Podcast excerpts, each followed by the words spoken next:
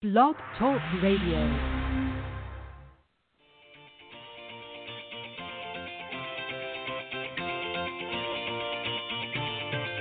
Good evening and welcome to Golf Talk Live. I'm your host, Ted Odorico, broadcasting live every Thursday, 6 to 8 p.m. Central from Panama City Beach, Florida, home of the world's most beautiful beaches. I want to take this opportunity to thank everyone for joining me on my weekly broadcast. Every week, I'll feature some of the best instructors, coaches, authors, and entrepreneurs in the golf business today. I begin with a great discussion on Coach's Corner, followed by an insightful interview with my special guest. So let's get started by introducing tonight's Coach's Corner panel.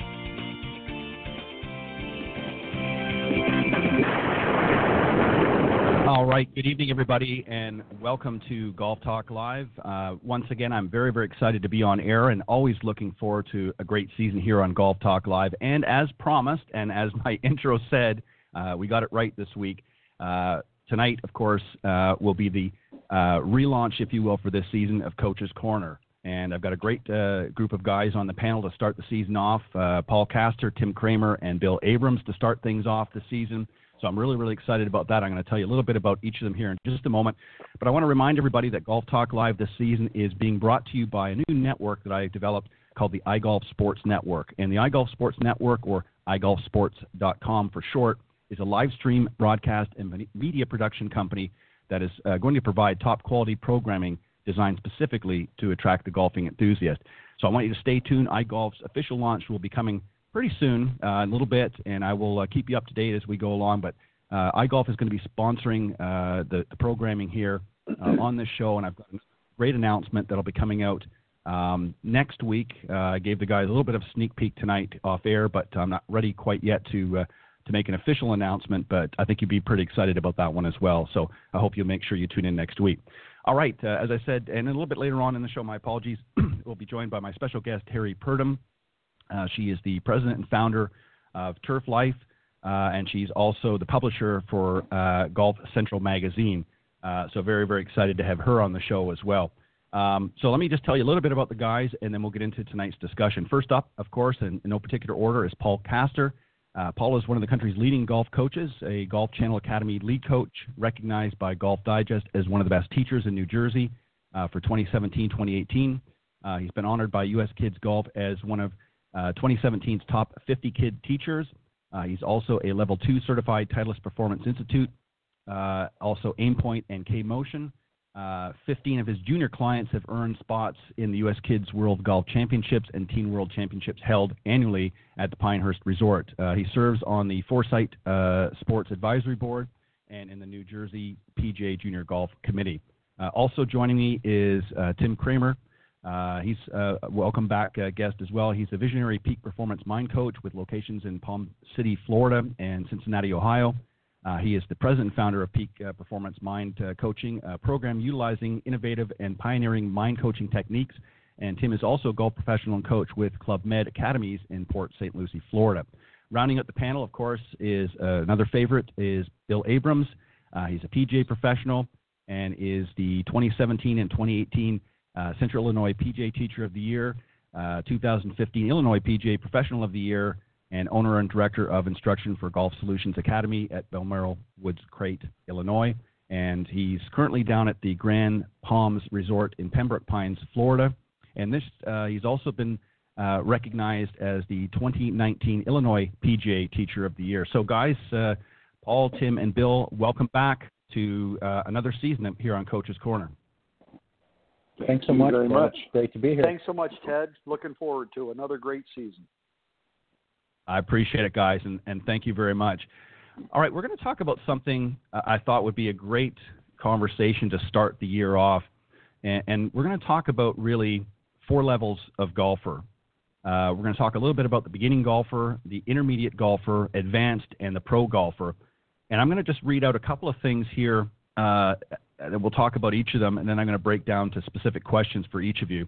Um, and, and, beginning with obviously the beginners, if you will, uh, the game of golf obviously looks very simple uh, to somebody maybe watching uh, on TV, but really it isn't, as we all know. Uh, golf is composed of mental, physical, uh, and strategy, as well as uh, patience, if you will, all working together to sort of hit that tiny little white ball. So even if many individuals are playing golf, um, some beginning uh, golfers quit too soon because of frustration. Uh, so how we can help is by offering to help them overcome obstacles.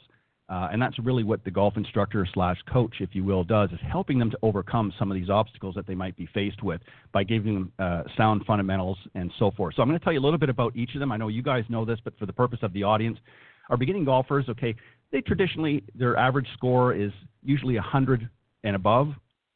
Our intermediate golfers are usually somewhere between that 85 and 100, if you will. That doesn't mean that they may go not go either way. Uh, but that's generally the rule of thumb is, is the category that they fall into. Our advanced players typically uh, are, uh, in many cases, breaking par as low as 70, right up to that 85 mark. And of course, the pros on a regular basis are usually below 70 or below par.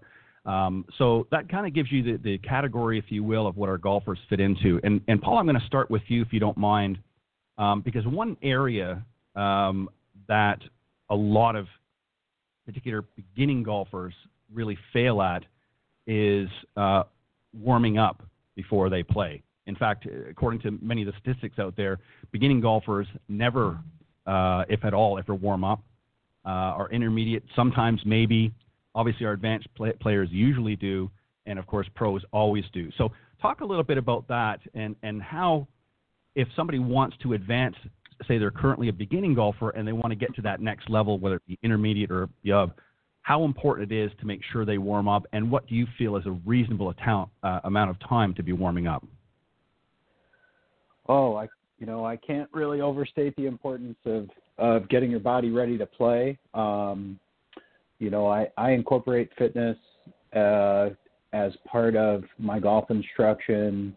Um, I'm Titleist Performance Level Two, you know, certified, like you mentioned, Ted. But when we when we're swinging a golf club, this is a it, we're talking about a very dynamic movement. You're you're asking your body to go from very from still to very very fast, and then break.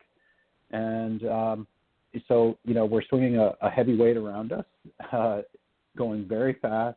And if you're not um, if you're not ready to do that physically, if your muscles aren't warm, if you haven't stretched appropriately, um, you can hurt yourself uh, but you also won't perform the way uh, you know you'd like.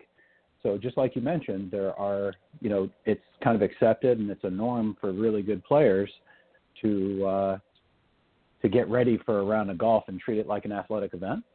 Um, mm-hmm. but you know for for players who are uh, novices and beginning stage, you know, it, it's not something that you see a lot of. You see a lot of people, I think, getting out of their car and going to the tee.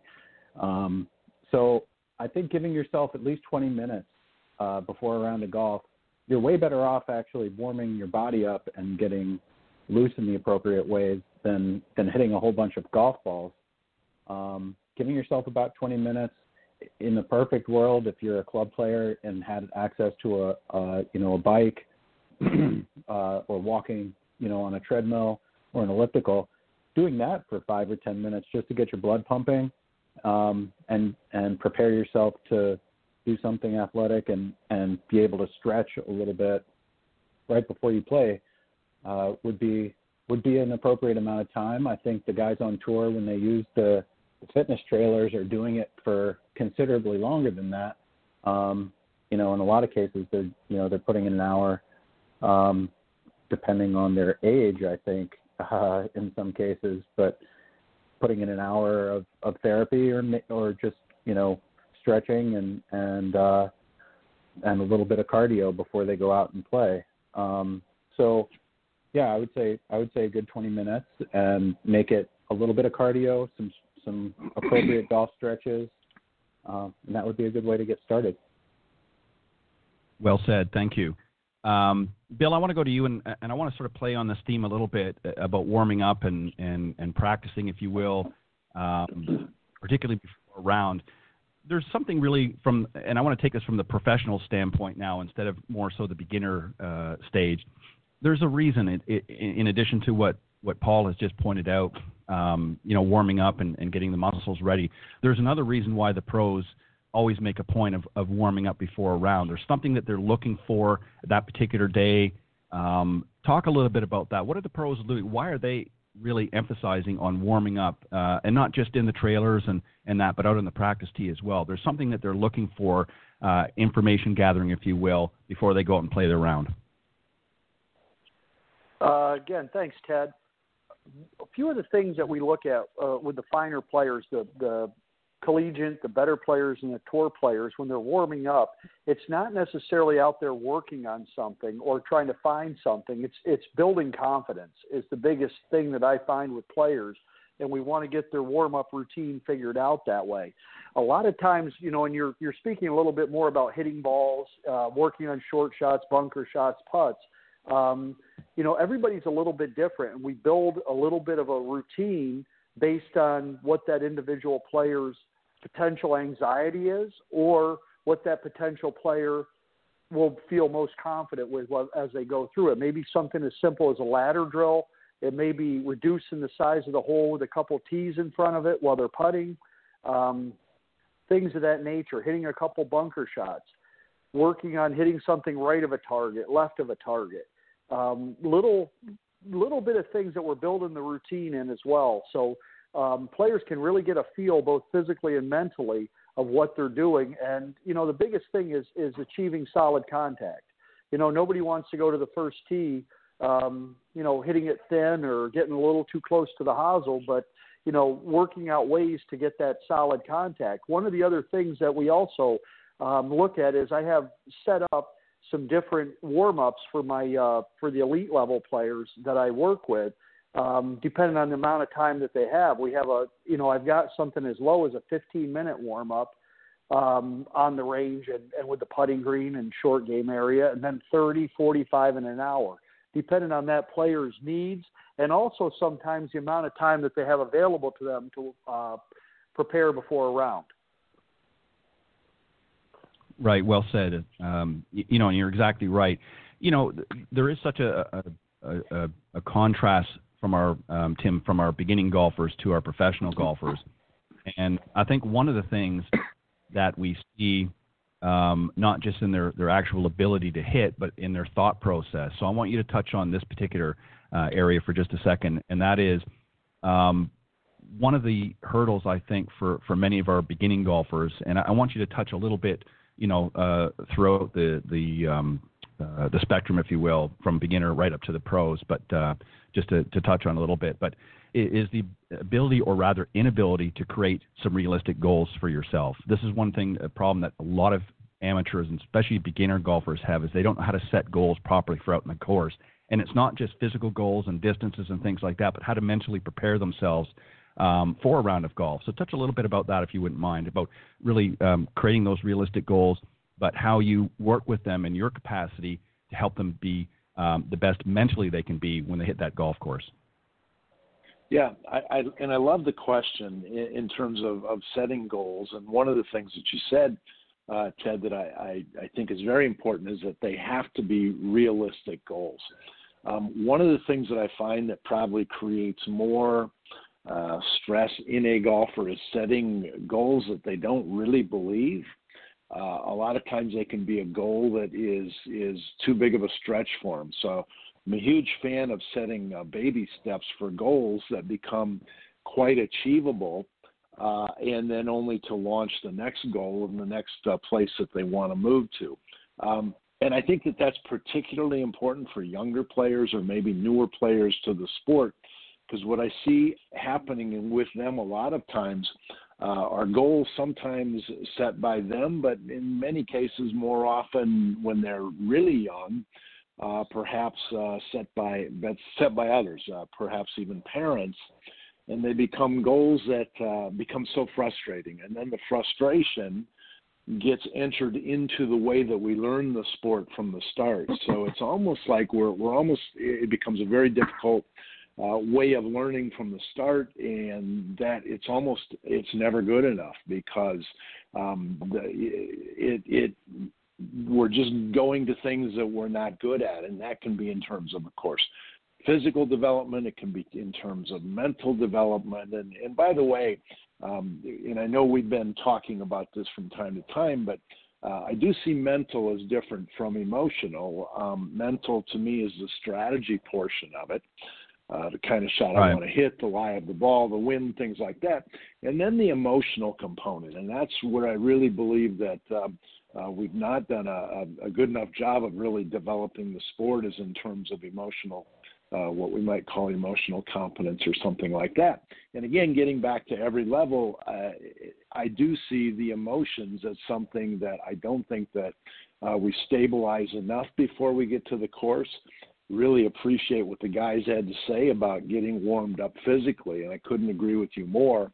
Uh, I think an equal component with that has to be the emotional warm up to make sure that, in a way, we don't step out of the car, we don't step out onto the practice range, we don't even pick up a club until we're in that good emotional space.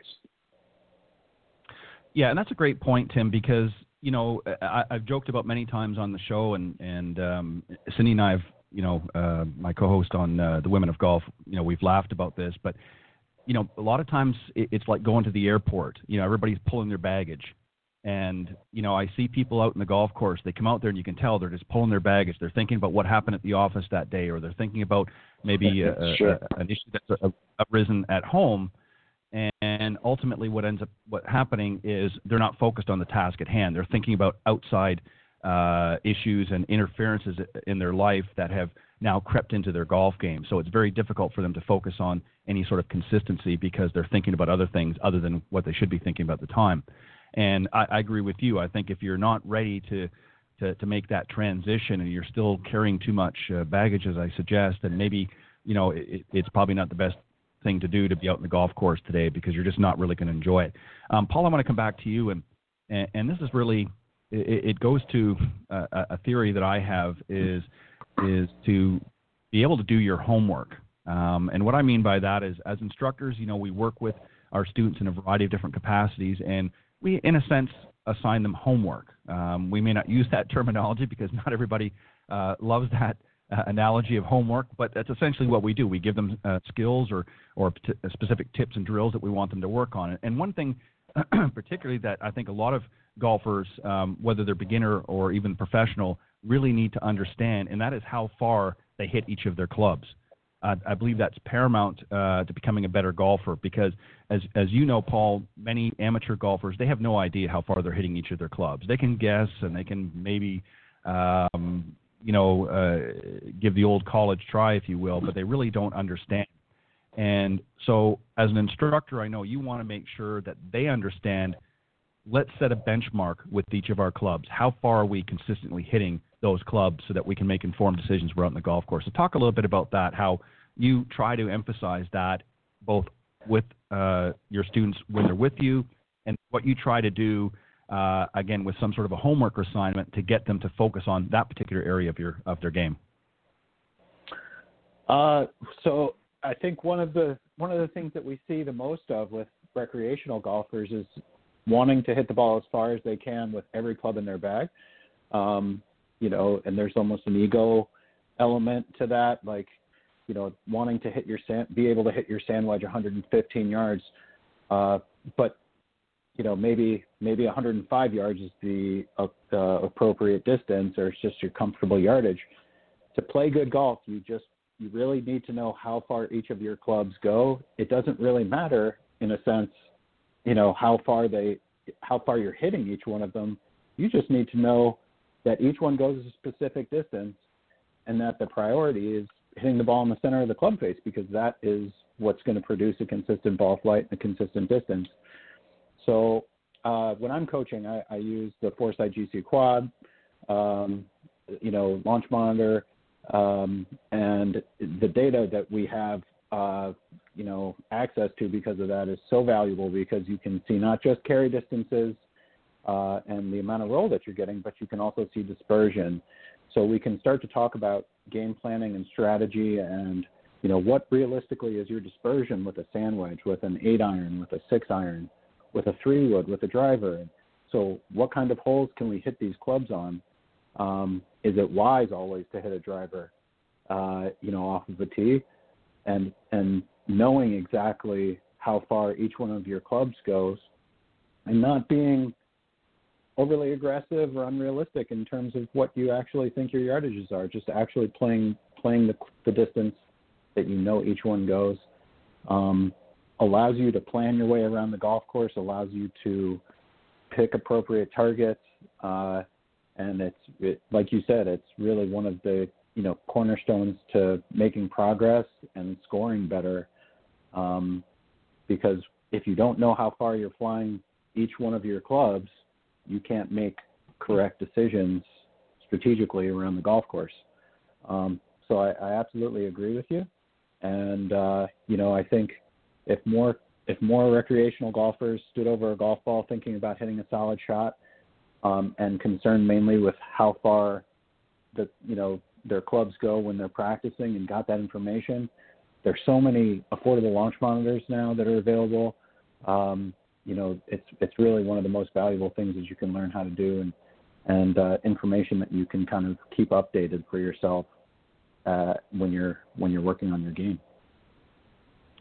Yeah, I, I couldn't agree more. And you know, uh, and you're really hit it right on the head. Is you know, with the technology out there right now, um, there's a lot of this information that you know, as a as a recreational golfer, you know, you, you can you can get out there and actually gather that information. Obviously, it, it, the optimum is to get out there and work with a professional and, and let them, uh, you know, help you organize, uh, you know, some of that. But um, there's really no excuse this day and age between the apps and, and programming that's available out there now. You can even do a lot of it on your own if you had to. Um, but you know, Bill, this brings us to another area, and I know we've talked about this many, many times on the show, but I think it's one of the most important, um, and, that is really the pre-shot routine. Um, you know, one of the interesting things about professionals is you can almost tell by their routine when we're watching a tournament if everything is on if everything's firing on all cylinders. Um, if you look back in history and you look at many of the players that have stumbled along the way and through a tournament, you will actually see a slight change. And sometimes sometimes it's not very noticeable. Other times it is where their pre-shot routine falls out of sync and it usually means that they're not focused anymore uh, the way that they or they're over hyper focusing on certain things because they've had uh, a lapse in in uh, their play. And this is something that again we see uh, a pre-shot routine with our professional and more advanced players on a regular uh, basis, uh, but not so much on the beginners. So I want you to talk about really from a coach's standpoint or a teaching professional standpoint why it's important to have a pre-shot routine and from a professional, a golf professional standpoint who's out there playing on tour, um, explain the importance to them of having that routine, how it benefits them as a player. Yeah, it is. It is extremely important. As I um, talk with my players when we put this together, you know, we always talk about a, a quiet mind, and there really isn't anything such as a quiet mind. I, I tell my players there's an organized mind. When we get ready for a shot, we have to define what we want to do. And if we can't clarify to ourselves and define it, it's going to be very, very difficult to do. And I use a, um, a lot of times a real world analogy. If somebody's a business owner, I say, do you go into the year without a budget or without a, a game plan of what you're going to do? Well, no. Well, don't try to hit a shot over water 148 yards to a tight flag without a game plan. And that's so much of it is defining what we need to do, and then that builds some calm in. You know, as the level of player goes there, we have to be a little bit more definitive as to what's happening.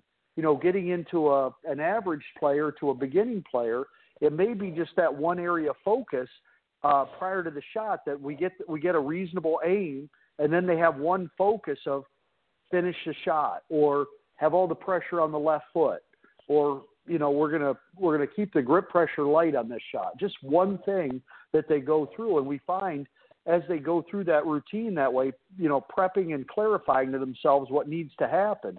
Now it it, it makes it very clear, and the the ability to hit much better shots. It, it grows with the, and it builds a lot more confidence.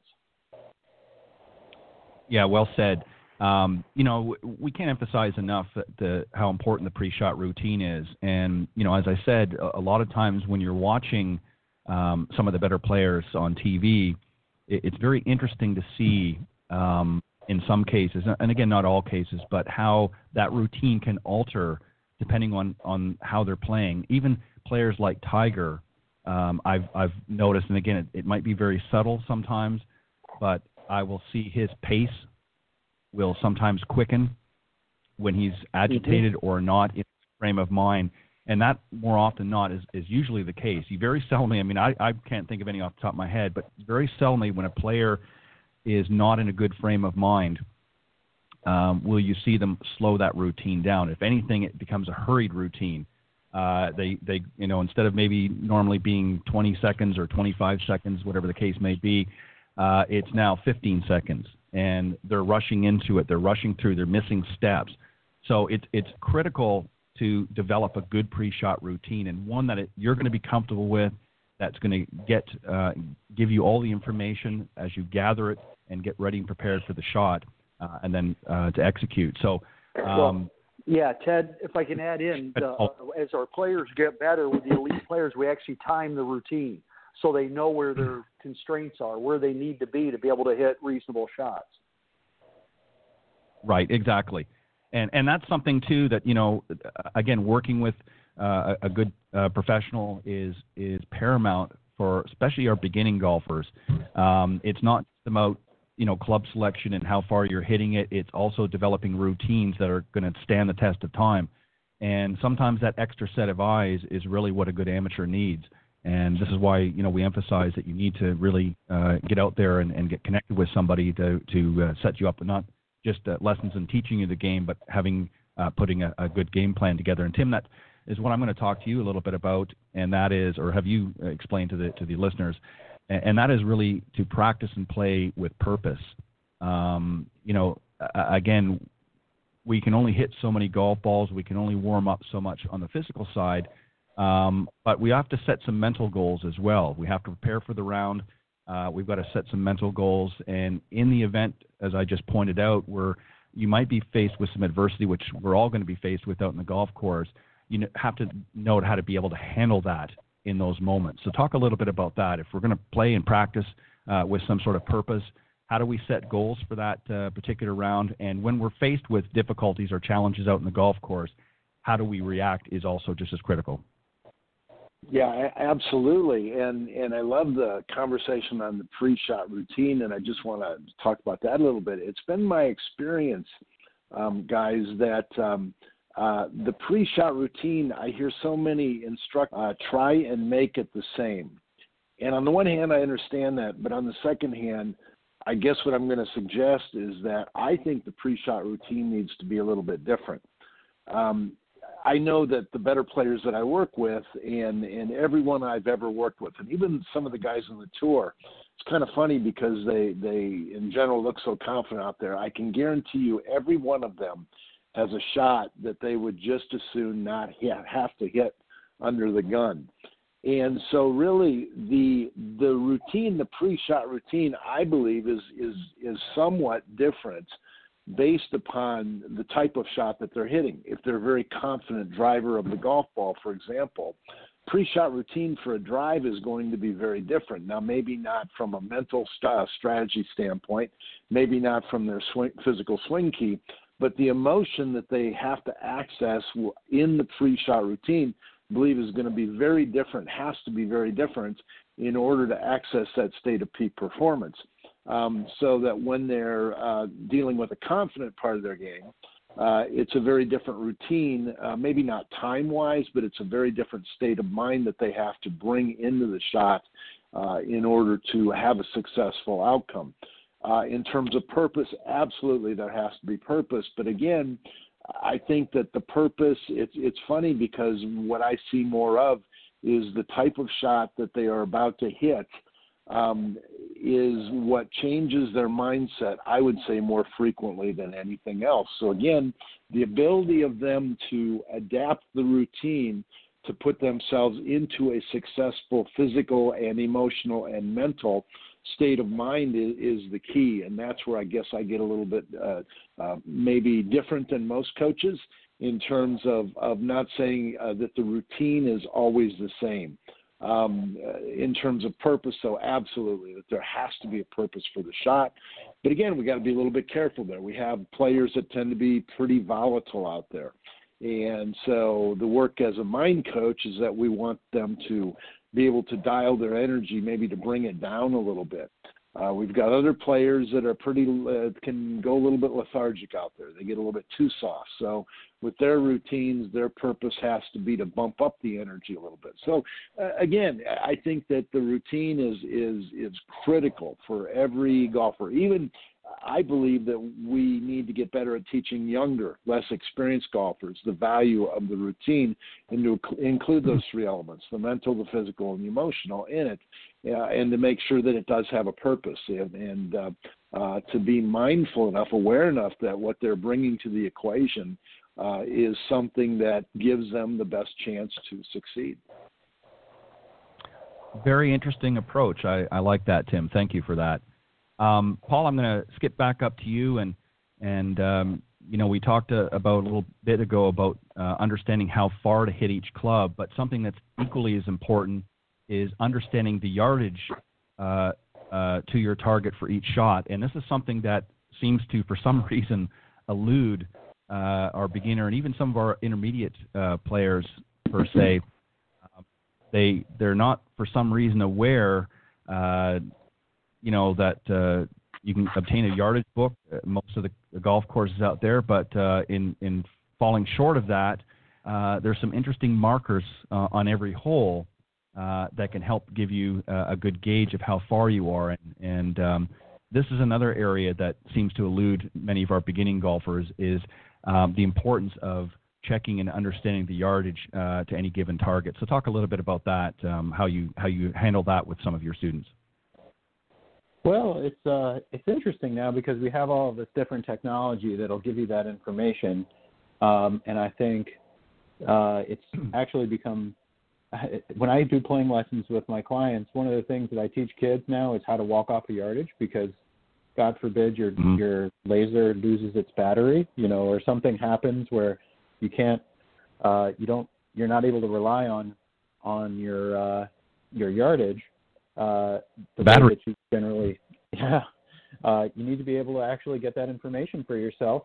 And we don't always have a spare battery, or maybe our our watch dies, or however you know your GP watch, GPS watch.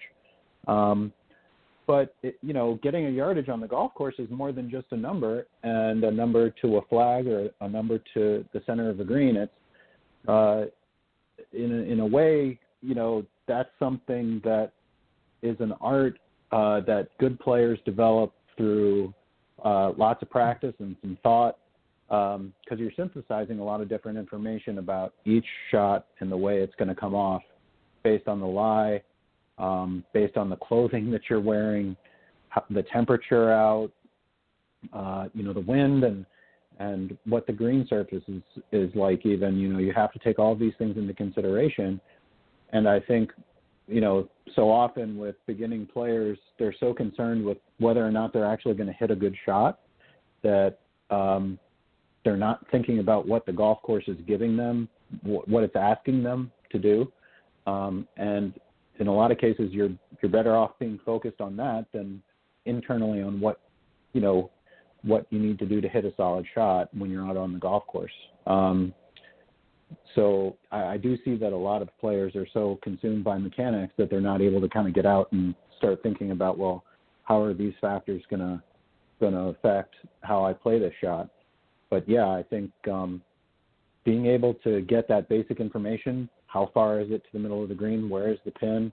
Where's the flag stick? Excuse me, and then uh, how do all of these factors play into how far I'm gonna need to carry this ball and what club is is it going to be that gets the ball to that to that landing spot. Um, that's a step by step process that that very you know very good golfers are very good at, um, obviously. But uh, you know, as skill as we become as we look at less skilled players, it's not something that they're thinking about a great deal. Yeah, and, and that's that's a problem obviously for a lot of our, our club golfers, particularly and our, our low or high handicap amateurs, because you know one of the issues that that I see more often than not is because they don't know how far they are uh, at any given time. That is obviously going to um, create a challenge when it comes time to making um, the proper club selection. Um, because if you don't know how far you, you're needing to hit it, it's not a matter of how far you can hit it. I mean, obviously that factor, as we talked about earlier, is important. But um, but if you're not sure of exactly how far you need to hit it in any particular time, then you're not going to select the proper equipment. And that brings me really to this side, Bill, and that is equipment um, being not only properly fitted for your game, and I want you to touch a little bit about that, but also what equipment is going to be in the bag. I mean, it's going to vary from from player to player, obviously, um, but you know, quite often than not, you know, when when our, our high handicap golfers go out and they buy, uh, you know, their first set of golf clubs, you know, they're not thinking about, well, is this fit for my game? Um, you know, they're just going, well, does it look good and and uh, you know, is it in my price point, which obviously are important factors, but um, there's other factors that that need to be considered as well. And this is something that the better players again have at advantage, uh, obviously having access uh, a little better than than most of us, but um, uh, nonetheless, they they need to have um, you know their equipment fitted properly, uh, even at the, uh, the beginner level. So talk a little bit about that, and really, how should a player decide what goes in the golf bag? Uh, great question, uh, Ted. And it really, I've I've heard this years and years and years. I'm not good enough to get fit or have fitted equipment. Um, I always use an analogy again with players. Um, I'm almost six foot six, and I say to them, I said, okay, let's let's do a, a for instance here. You take my golf clubs, you're five foot eight, and take five lessons with those. Okay, it would be no different than you or I switching tuxedos and going to Fred Astaire and taking five lessons. Um, you're going to have to relearn everything, and I, I think it's it's something that you know, sometimes as coaches we haven't focused on enough, and I, I feel it's it's a huge part of this, and know Paul as well. We feel it's a huge part of, and one of the integral uh, pillars of people getting better is having properly fit equipment, or at least in the ballpark. And you know, we have so many different Absolutely. options with companies where we can buy them one off. We can get a, a seven, a nine, a sand wedge, a hybrid, and a putter to start people so they don't have to relearn. The weight is a is such a key. The lie angle I find with newer players is not as big a key as the weight and the length of the club and making sure that the grip is reasonably sized. Um, once we start with this, now the player has a has the ability to make a, a you know a much more consistent move because they're not making all kinds of compensations making up for the club. Right, exactly. Um, and, and, you know, it, it's obviously whatever equipment you're you're going to use, there's a there's a personal element into it. I mean, obviously, um, it it not only has to physically fit the individual player, um, but it's got to be something that they feel comfortable playing with. Um, you know, obviously, uh, with, with the on, you know with the onslaught of of game improvement equipment out there, and you know, I was down at the PGA show this uh, January and saw some incredible uh, new uh, drivers out there and so on and so forth. And you know, many of them look great, um, but they may not necessarily be for everybody. Um, some of our better players, obviously, um, have have different uh, uh, styles and, and different um, approaches to the game, and and uh, needed to be fitted accordingly. But um, some of our amateurs sometimes they see something on TV and they say, well, that's what I want to play, or I think that's what I should be playing and it may not necessarily be the case. So it's it's critical, I think, for especially our beginning golfers and even our intermediate golfers to make sure, um, you know, the advanced and the professionals. I, I think they've already got this down, but uh, you know, you really need to consult with somebody when you're going out there and just say, hey, I, I've got a budget I'm working with. What can we create? Help me put something together that's going to help me play my best golf. Never mind your your buddies or your uh, you know pros that you uh, enjoy watching on TV. You have to be fitted for your game, and I think that's what's what's really critical out there. Um, yeah, Tim, I'm going to pose. Yeah, go ahead. Sorry. This is Paul. The uh, the thing I think that a lot of players don't realize is just how important it is to have clubs that get you in the right posture, um, because mm-hmm. how you set up to a golf ball really determines how you move, and that's based on your dimensions. Um, you know how tall you are, your your wrist to floor length, and so forth. So if you if you're learning from the very beginning with clubs that really don't even allow you to get an appropriate you know posture for golf, you're going to start mm-hmm. developing motor patterns and and habits that are going to take some undoing at some point. So it's it's super duper important, and I agree absolutely with everything Bill just said. Yeah, I, I couldn't agree more. I might, I might add. yeah, go ahead, Bill. I might add to that too that it adds to the frustration if they're not properly fit.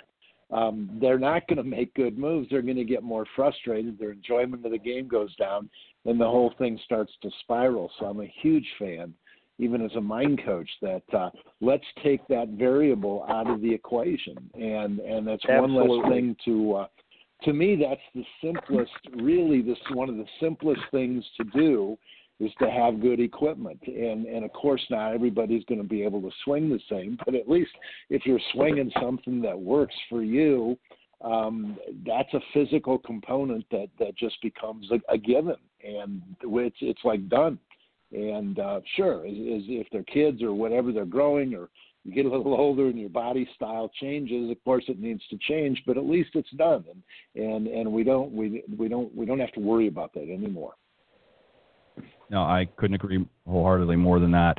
Um, all right, Tim, the, the, last question is going to be for you, um, and it's really uh, about time. Um, you know, many of our golfers, um, and, and, we can, you know, the stats don't lie. Handicaps have uh, really struggled to come down in the last uh, 20, even 30 years for many, many of our golfers out there. And um, as I suggested at the top of the hour, you know, it's not an easy game, uh, but it can be fun if you stay focused and, and are willing to commit. So you know, when it comes to time, this is something I know that you know you're speaking to your students with, um, you know, as as a mental coach that, um, you know, giving it a, a reasonable period of time and, and, sticking with it, I guess, is is a better way to put it. Um, you know, because some of the challenges they're going to be faced with, not just on the golf course, but even on the practice tee and the lesson tee, um, is going to be difficult sometimes and challenging.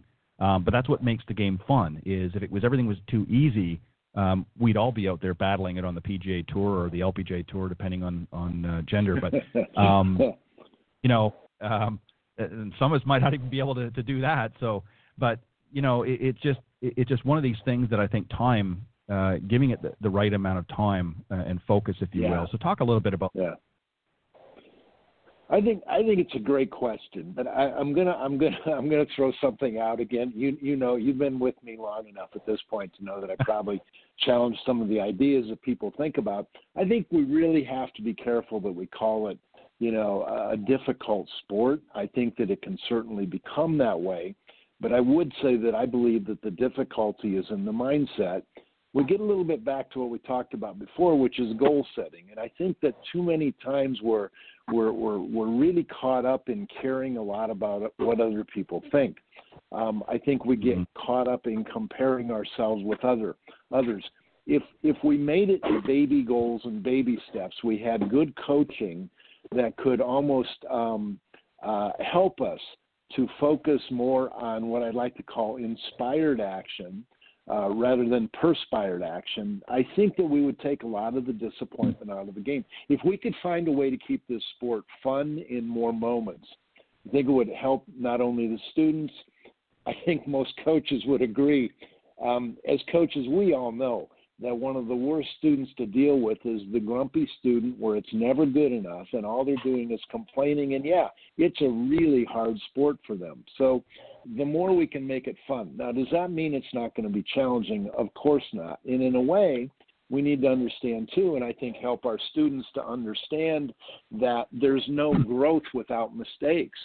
Um, you have to make mistakes before you have the desire to learn something new and to improve but the key there is not to condemn ourselves for the mistakes or make them seem like uh, uh, they're a bad thing, but rather to learn to embrace the mistakes as as as the you know almost the energy that makes us want to improve. So, but but I love the question because I see this a lot with my professionals and particularly those on the mini tours. Is is how much time do I give it? And that's where I kind of got to go back to them and say, you know, I know you've got the answer inside, but but my thing is, do you feel like you're making growth? Do you feel like you're stagnating? And you know, it's it's like um, uh, it's going to be a different time frame for everybody. I do know the students that I have seen though, those that I've coached over the years that make the greatest amount of progress, almost have to take time out of the equation because if they don't, uh, they're getting too old. They're running out of time. They're running out of this. It's it's it becomes a very um, uh, time becomes a burdensome concept. So as long as we can keep it fun, as long as they can continue to feel like they're improving and that there's some hope, um, I think that's a great place to have them be at. I think that um, uh, anybody would probably wear out after about 10 years just because they're not achieving what they want to achieve, and, and at that point they might want to give it up. So maybe that's not the kind of answer you were looking for, but I think time is one of those uh, relative concepts that they have to decide. We can help them as coaches to determine their goals, but I think if they keep achieving their goals in baby steps, that's the best shot we got at dealing with the time issue. Yeah, I think that's a, a great a great point that you raised, Tim, because um, you know time is going to mean something different to everybody. Obviously, some of our younger players who obviously have a little more time um, might approach the game a little bit differently, and those that have maybe been around for uh, several decades and, and maybe just they're not looking to necessarily reinvent the wheel. They're just looking out there to sometimes it's just to maintain what they've maybe had at, at one point, sure. or or even to to regroup and say, okay, you know what? I, I know I'm not going to be able to hit it as far as I once did, but if I can just keep the consistency going and and get out there and sink a few putts along the way. So uh, again, this is where the individuality comes in, and where it's uh, equally important for the coach um, and, and, instructors to, to really define. Uh, and going back to that that age-old question, if you will, when we first sort of meet golfers, and that is, you know, the why. Um, you know, why are you there in the first place? Why do you want to play golf? What's sure. the reason you're playing golf? Is it is it to be competitive? Is it to be, you know, just out to have a good time? So when people understand what their why is, then it's easier as a coach, I think, to help them uh, sort of navigate uh, the, the, waters, if you will. Uh, all right, I'm just going to one final question. Sorry, go ahead. Oh no, no, I was just going to add one thing very quickly on that concept again, but I do know that the energy of impatience, which is related to the concept of time, it just never helps a player. When they're out there impatiently trying to get things, they create way too much tension and way too much pressure within themselves. So so really, you know, again, I think I think as coaches, the more we can help them to get the concept of time out of the equation, um, that the better off and just to have fun and some baby steps and baby goals and to keep moving forward. And like you said, I do think I think the why of it is something that most players forget. Why why we first wanted to play, and that was to have fun and and uh, to stay right. tapped into that. That's where they make the most progress. Right. Exactly. Well said. Um, all right, I'm going to give each of you just this last uh, question, just very briefly, if you wouldn't mind, um, as you get ready um, to really sort of cap off uh, and get started in a, a, new golf season. Obviously, I know uh, in some cases, uh, you know, Bill and myself, who are in warmer climates, and Tim as well, um, have the advantage of, of really being involved with golfers all year round. But um, essentially, we're, we're getting ready to start an, a brand new golf season uh, for for the general public, if you will. Um, so, Paul, if you want to start, what are you uh, what are you most looking for to get ready? Uh, what are you doing to get ready for, for a brand new season? Uh, I think uh, at this point, with a lot of my clients, we've worked very hard on full swing all winter, um, and it's a great time to work on on swing changes. But as you start a new season, you should really be focusing a lot on your short game uh, because it's the thing that you really haven't been able to do a great deal. Uh, is work on you know chipping, pitching, lag putting, um, getting a feel for the golf club in your hands when it comes to the shots that basically make up, you know, for depending on on who you are, 60 or 70 percent of the strokes uh, that you've got on the golf course. So uh, as soon as the the weather breaks and you have a chance to go out and practice, don't rush to the driving range. Go to the short game area. Go to the putting green. Start working on your on your short game skills, and you'll see those scores uh, early in the season. Your scores will be uh, much closer to what you're hoping for and what you're excited about. You know, what's going to get you out to the golf course. So um, that's what I would I'd really recommend everybody tend to focus on more at the very beginning of the of the season. Some great advice to start the season out. Thank you, uh, Paul. Um, Bill, what about yourself? You're getting ready. I know you're down in uh, Florida still, so you're enjoying uh, some steamy weather today. But uh, what are you most looking yeah, it was only to? when you head 93 today, so I I wanted to get up a little higher, but that's beside the point. So, um, no, it. Um, I really think, especially the people in the northern climes, have to give the game up for a little while. I think number one is their setup, making sure that they're balanced and braced and have a have a good foundation to to build the swing upon going up. The scoring game, again, the putting, the wedge play and I think the routine, you know, we talked about it a little bit earlier, and I think it's something that gets left behind. And it doesn't have to be a complex routine, but just having something that you can go to every time that builds some confidence in your ability to make a swing. I couldn't agree more. Um, some some great advice to uh, start the season out right. Um, and Tim, what about you? You know, obviously um, you're working with a lot of uh, various caliber of players, some from the top players uh, down to some uh, folks that are maybe just getting started out. But um, what are you going to talk to them about uh, early in the season to get them ready and focused for, for a brand new year?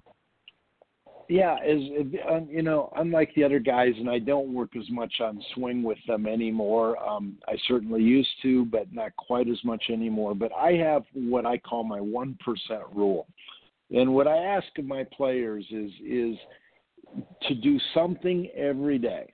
It might be on the course, it might be off the course, it might be learning something new, might be a new mindset, but to get 1% better today at something in the game. And it doesn't matter what it is. Uh, you kind of intuitively know what needs to improve the most, but to but but at the end of the day, to feel that you are one percent better at something, and you know, as silly as it sounds, the end of the year, if we did that every day, well, we'd be what 356 or this year 357 percent better.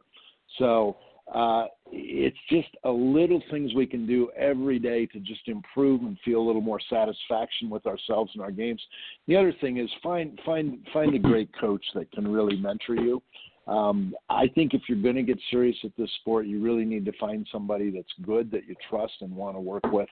Um, I see too many people trying to do it on their own uh, for too long, and I don't think that's the way to go. Um, so, you know, I really appreciate what these other guys do. I, I know of their reputations, uh, how good they are, and um, I, I just encourage uh, people who really want to excel in this sport. You can't do it by yourself. You got to get some help of some kind. Find some great uh, yeah, some great words of wisdom, uh, Tim, for sure. Uh, I think that you know like anything in life, you know, we all have somebody that's helped us um, uh, along the way.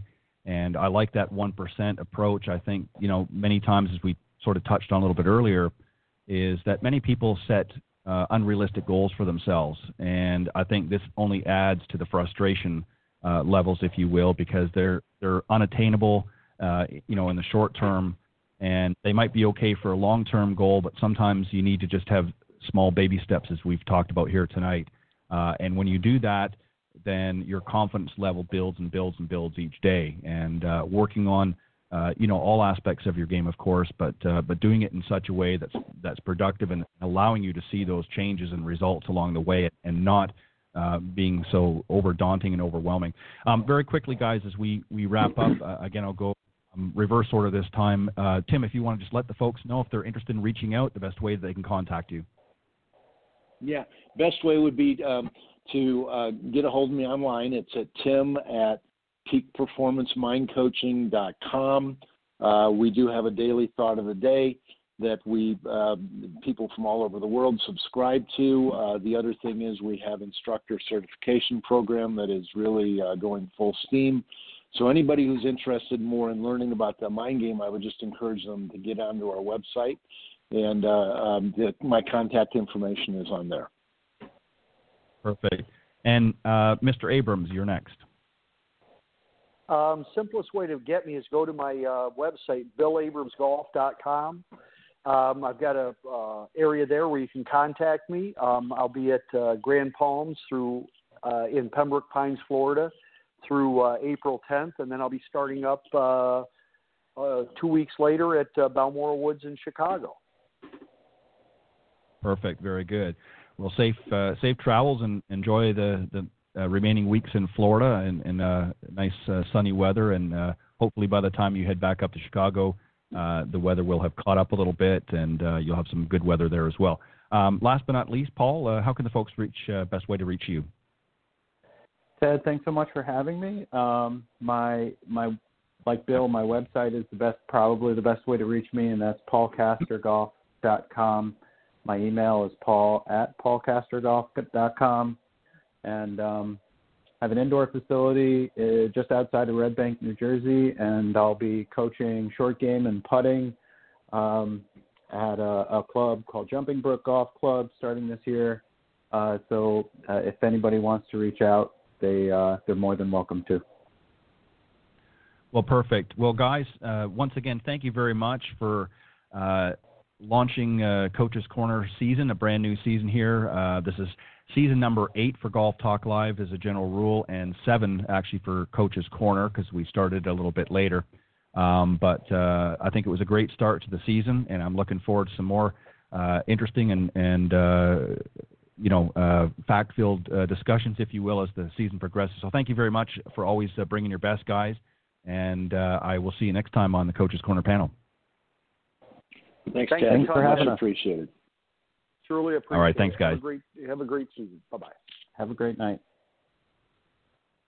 All right, that was uh, Paul Kaster, uh, Bill Abrams, and Tim Kremer on uh, the 2020 inaugural Coaches Corner panel, if you will, of the season. Uh, very, very excited to have the guys on and always have a lot of fun with them. And I uh, look forward to uh, all of the uh, the panels throughout the season. I know these guys will be coming back on uh, periodically throughout uh, the season as well, and we'll have some more interesting discussions as well. Um, again, just a, a quick program note. Coach's Corner will be uh, after this evening will be every week, so I'm back to the full schedule, if you will, uh, here on Golf Talk Live. So uh, the Coach's Corner will be the first hour uh, of the show, and then the second hour will be uh, as before uh, my guest interviews. And speaking of guests, tonight is going to be my my very special guest Terrie Purdum. I'm going to tell you a little bit about her while I wait for her to come on board and then uh, when she appears, we'll uh, we'll bring her right on and, and get into our discussion. Uh, Terrie is the uh, president and founder of Turf Life. Um, she is also the publisher of Southern Golf Central magazine. And in her words, uh, she uh, create, authorize, gather, and represent the company, generate revenue, and cultivate an atmosphere that attracts fun-loving, creative minds. I strive to maintain a fun and philanthropic uh, medium to uh, reach golfers of all types, aka uh, growing the game. Uh, after 21 years of publishing the only monthly regional golf magazine, we have rebranded and expanded our reach to include Alabama, Mississippi, Georgia, Tennessee, and both North and South Carolina. Um, and a little bit about turf life. Well, turf life, it's not just a game, it's a way of life. Uh, our goal is to educate and create awareness on everything turf related uh, from the consumer player to the industry players. Uh, I know in my heart that one does not exist without the other, and some great words to, to live by. And I see that she's ready, so please welcome uh, my very special guest this evening, Terrie Purdum. Hello, sir. Good, e- good evening, Terrie. Welcome to the show. This is really groovy. I uh, am excited about doing this with you. By the way, you sound much shorter on air. I hope everybody knows you're like a tall guy. You're like six four, five, right? Yeah, and well, I think I've shrunk a little bit, but yeah, you're you're pretty close. Six seven. Yeah, I'm, Are you six seven? You went down no, to six five. Yeah, yeah, something like that. Yeah, I think I've lost a couple since the show. Just, just to kind of fill everybody in the, on the blanks here. Um, I actually met Terrie. I was at this year's. I hadn't been for a few years, and I was at the PGA Merchandising Show in, in late January and uh, through a mutual friend, John Hughes, of course, who's a regular on the program, uh, I met Big Terrie John at. Hughes. Uh, Everybody loves him. Yeah. John's a great guy and, and one of my favorite guests here on the program uh, every season. He's been with me pretty much since the beginning, so uh, I'm looking forward. In fact, he'll be coming on, I think, next week or the week after. But uh, so we, we met there, and, and I've already read out uh, a little bit about you, so everybody's uh, good. Let me let me start with the obvious, since I know you've never been on the show before, and just uh, maybe you can explain a little bit to the folks um, how you got attracted to the golf industry. Why golf as opposed to, say, a, a different industry? What was it about golf that you really enjoyed and well, to be a part of? it was it was kind of all about a man. which is most of the reasons why I ended up where I have as an entrepreneur, um, and from a young person to, you know, in my middle, uh, late 30s and I had a little bit of cash from a former business I was in for 14 years. I I started a franchise with my ex-husband. And when we parted ways, I said, "Oh my gosh, I want to get into the golf industry. This seems so fun." And press was so easy for us to get because of the business that we had. I loved it. I loved the whole aspect of, you know, being on air, being, you know, in the news, and it, it helped our build our business. And I was so grateful for the people who gave us the opportunity to build our franchise. I said, that's what I want to do. I want to help people get in front of the cameras. And I fell in love with the Turfgrass Association. So it kind of started from that side of the turf to come over to the consumer. And I've always been a farm girl, love growing, you know, mowing and and if uh, you know that's where where the whole turf life came from. So I moved to Orlando um with some money in the bank and opened up the Golf Attic which was antiques, collectibles, memorabilia, new and used clubs. We were kind of like the Play It Again Sports for um, golfers, and plus, though, you know, the element of the collectibles and antiques. And I learned so much, Ted. Oh my gosh, I, I learned first of all that I was green.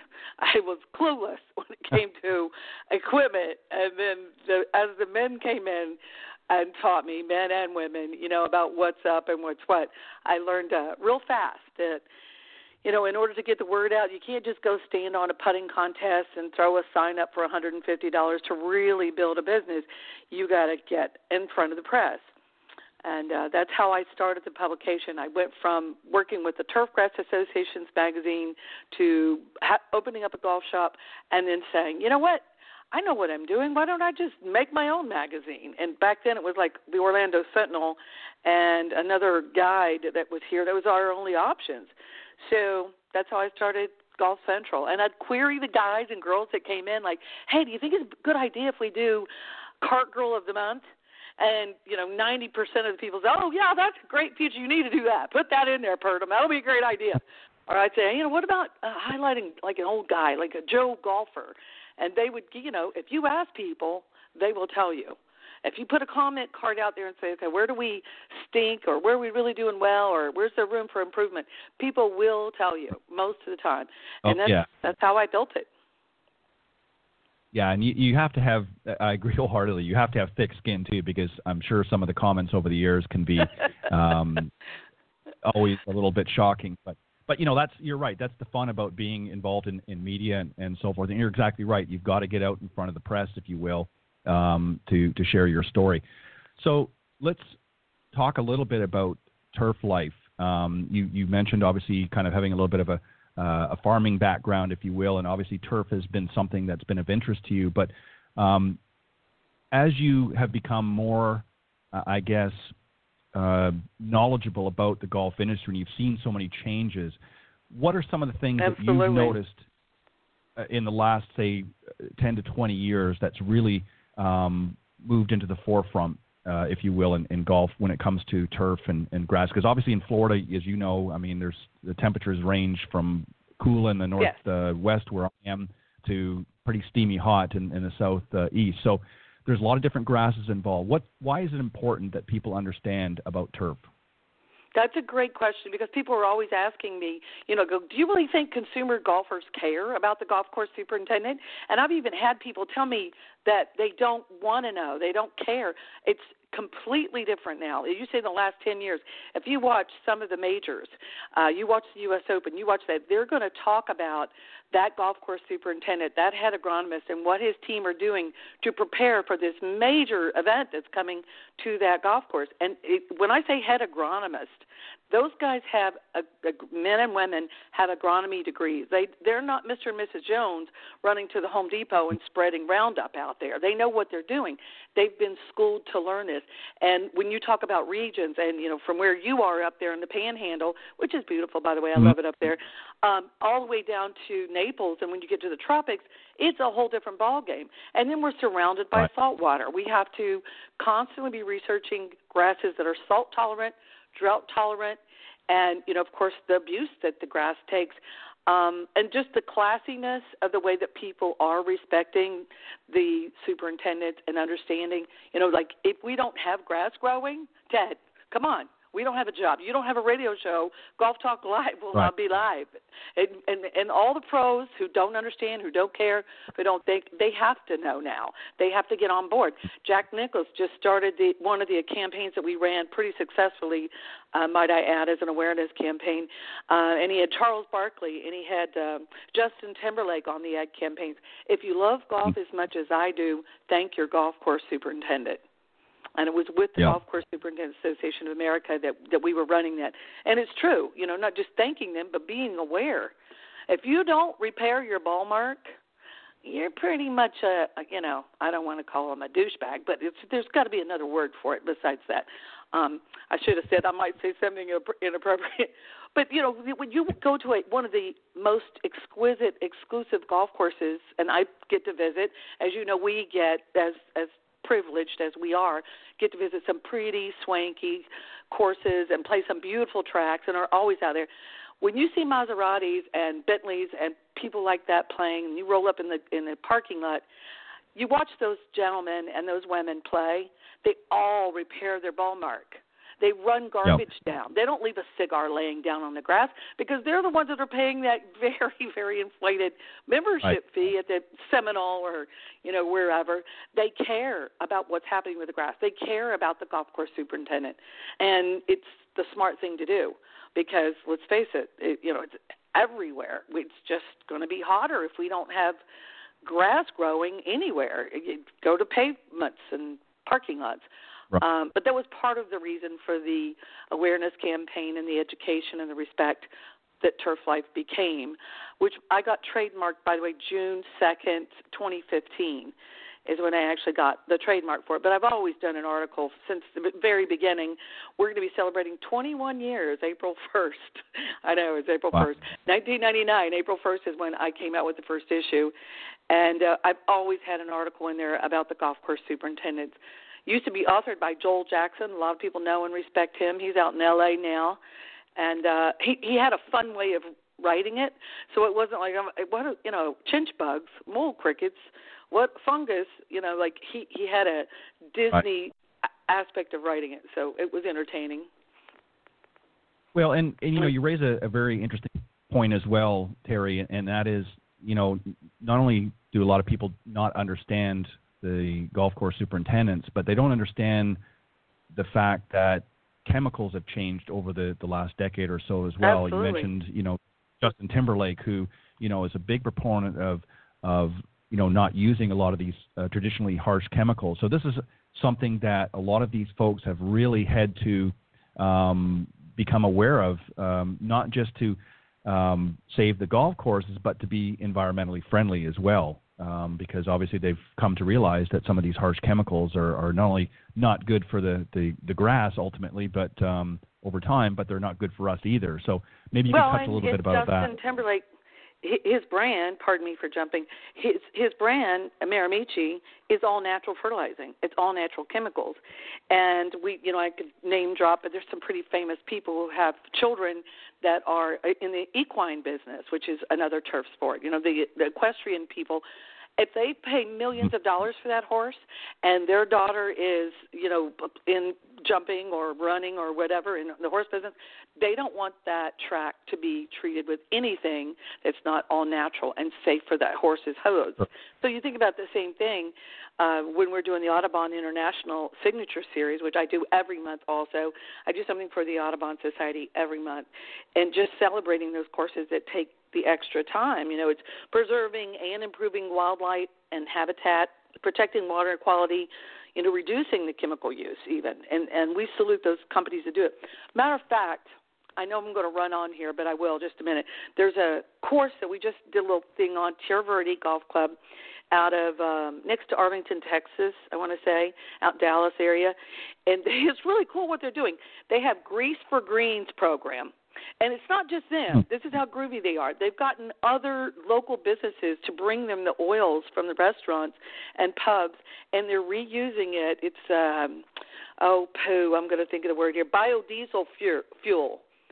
and right. so 40 gallons of that can be used as oil collected from the restaurants, of course, their own 19th hole, of course, and we'll make 30 gallons of biodiesel.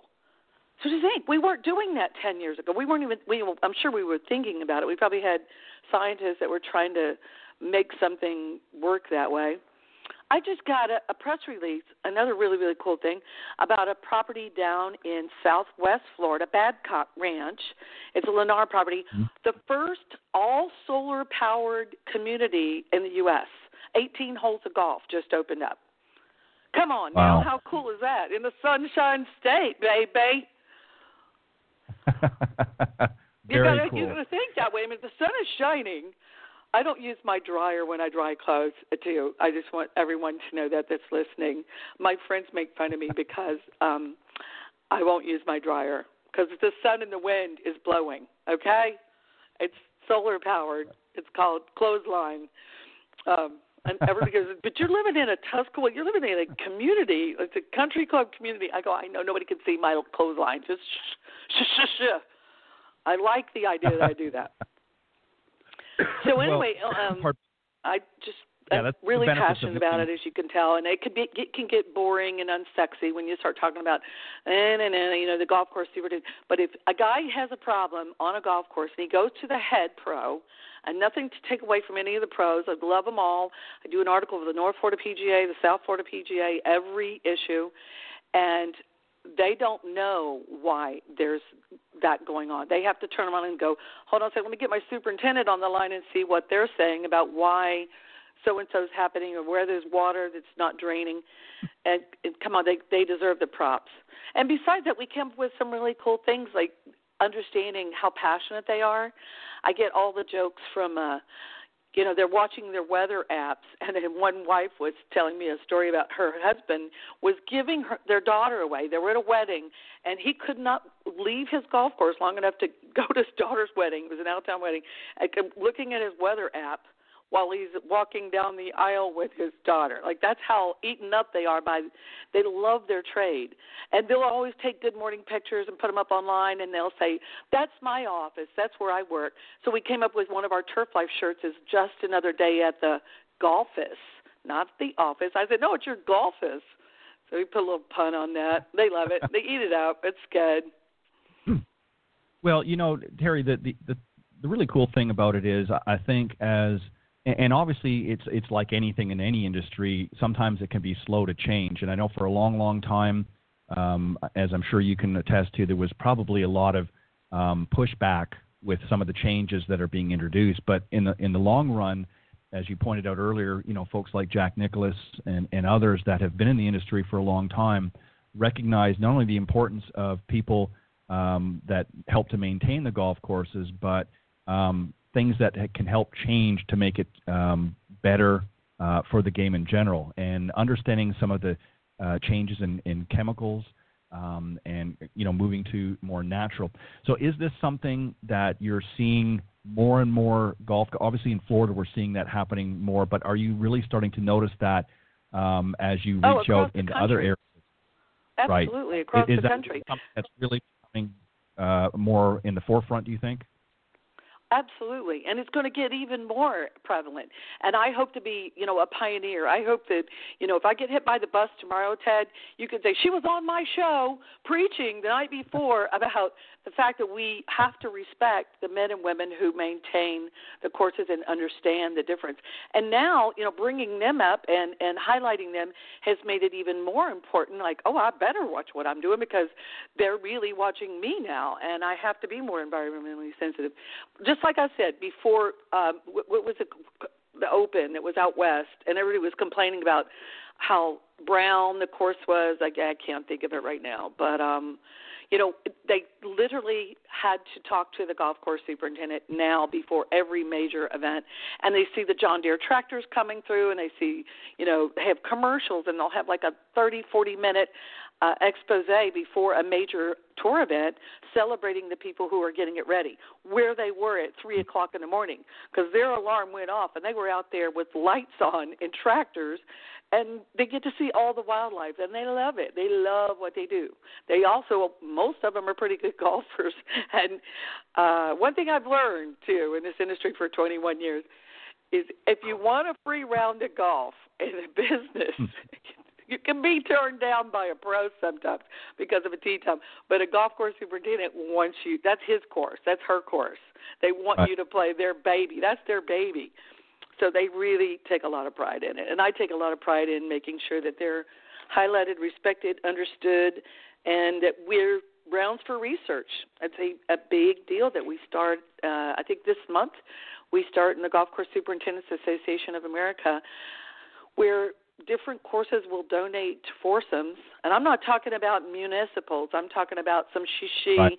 from from golf courses. Um, do do you ever talk about rounds for research on the show? Um, not particularly, no, but uh, that's something I definitely would be uh, interested in, in bringing to the show.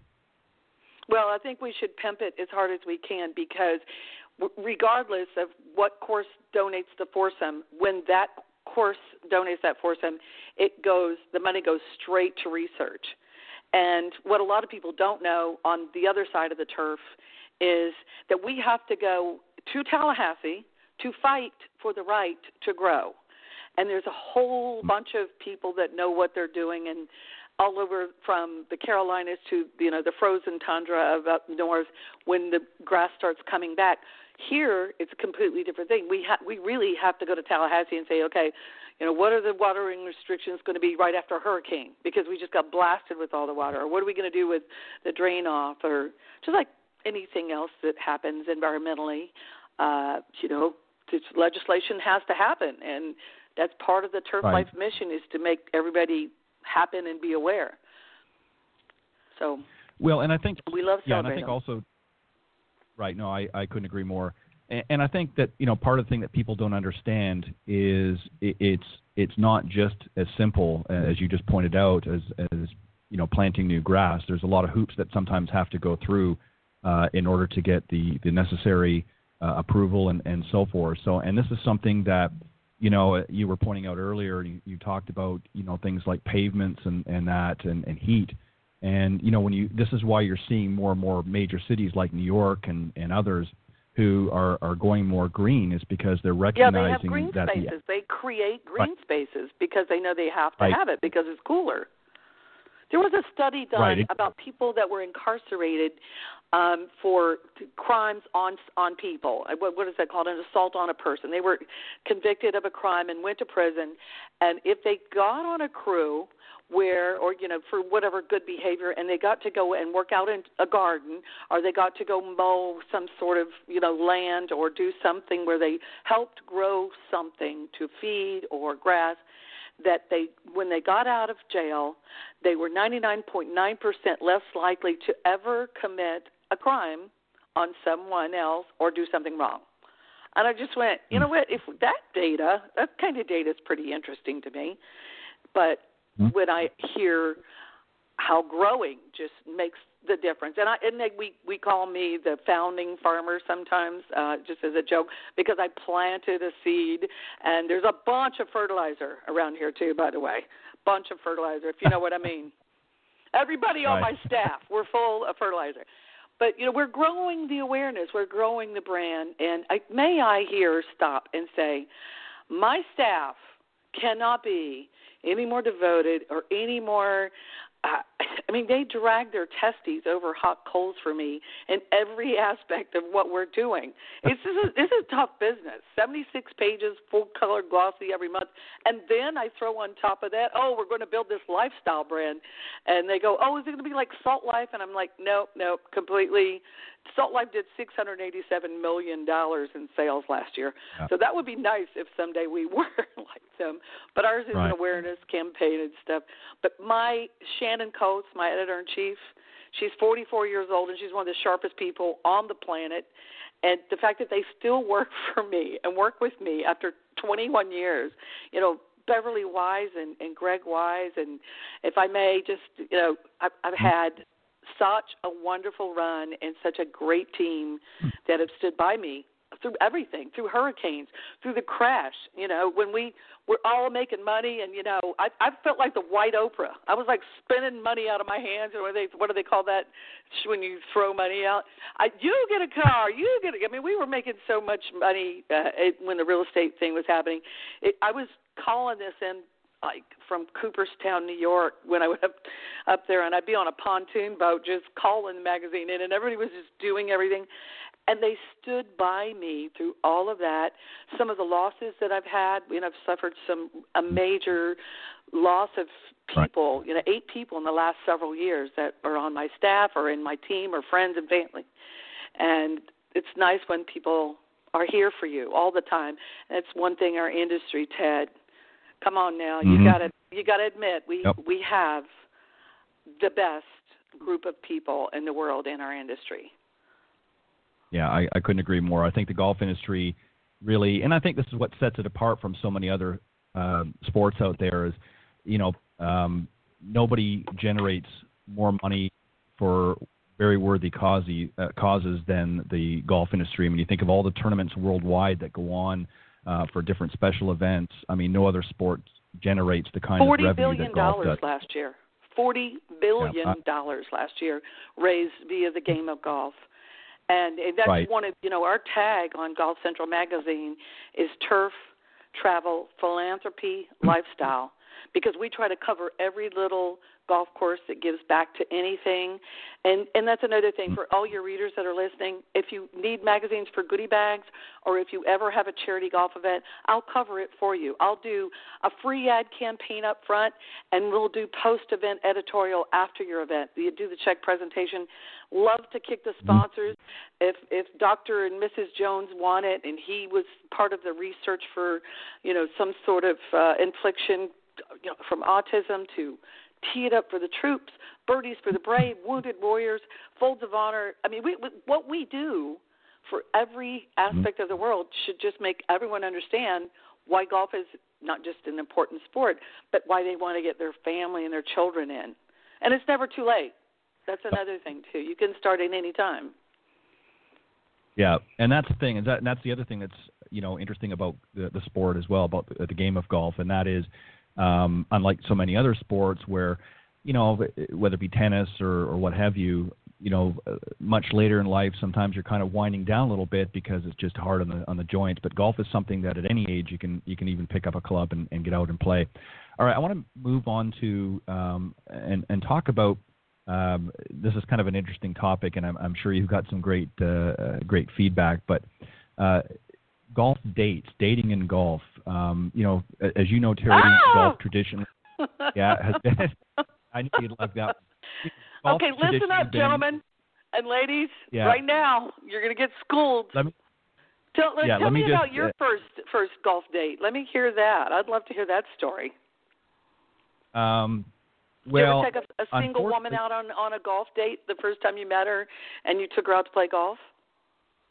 Not the first time I met her, but yeah, I, oh. early on, and unfortunately, um, most of the women that I had had dated, um, you know, some played a little bit, but they were not real diehard golfers. So uh, I did have, I can remember years ago, I had one girl that used to love, you know, when I'd go out and practice or something like that, she would literally, uh, you know, plunk a lawn chair down and watch for hours, and it just it baffled me, and and uh, it, it was, you know, it was kind of unusual because uh, most of the people that I had dated up at that point um, you know, never even my sister. I can remember my sister who's no longer with us, but uh, I even got her into the game of golf years back, and um, it, she was just somebody that just didn't get it, didn't understand, couldn't get why people would chase this little white ball around.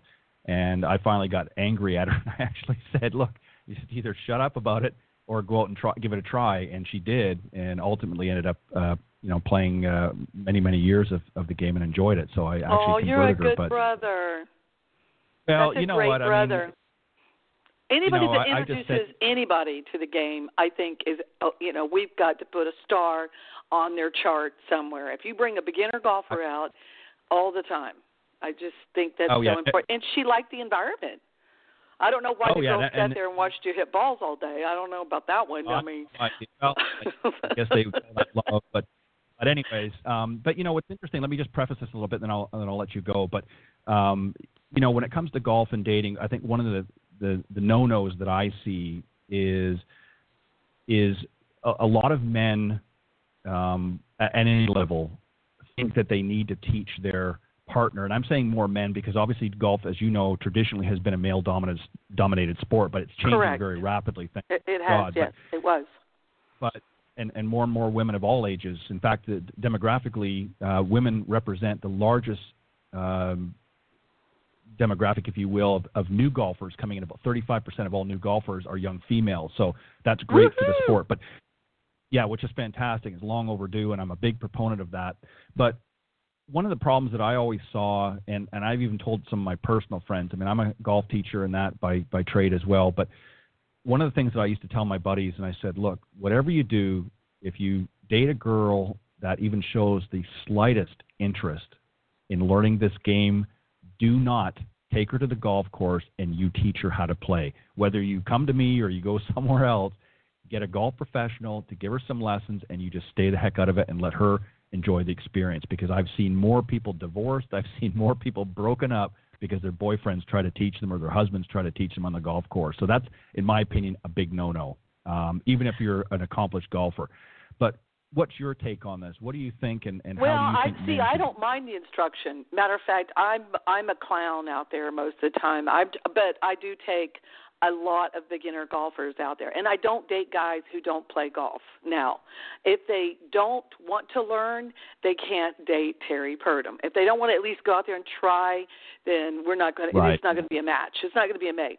But I don't mind the instruction from, and I was amateur of the year twice in '09 from the North Florida PGA section chapter, and I do what I do, and I get to play a lot for free, and you know all the different opportunities I get to play, and I like um, the best ball play, and I love you know being able to outdrive people from the ladies' tees. I like all that fun stuff, but what I don't I don't like is if you tell them that you know let me try this. Okay i heard what you said. Let me try this. And then they're barking at you and making you uncomfortable. Um you know that's where it's that's where the line. That's with anything though. That's with you're teaching somebody how to drive or cook or anything. If you can't be nice and instruct them you shouldn't be on that you know shouldn't be instructing period. And you know how many pros out there have to deal with people who just don't listen or they're on a trip? Um you know caddies. I love talking to the caddies that instruct people. I have a gentleman who's a photographer and a journalist on my staff who caddies at Streamsong in the winter and baltusrol in the summer.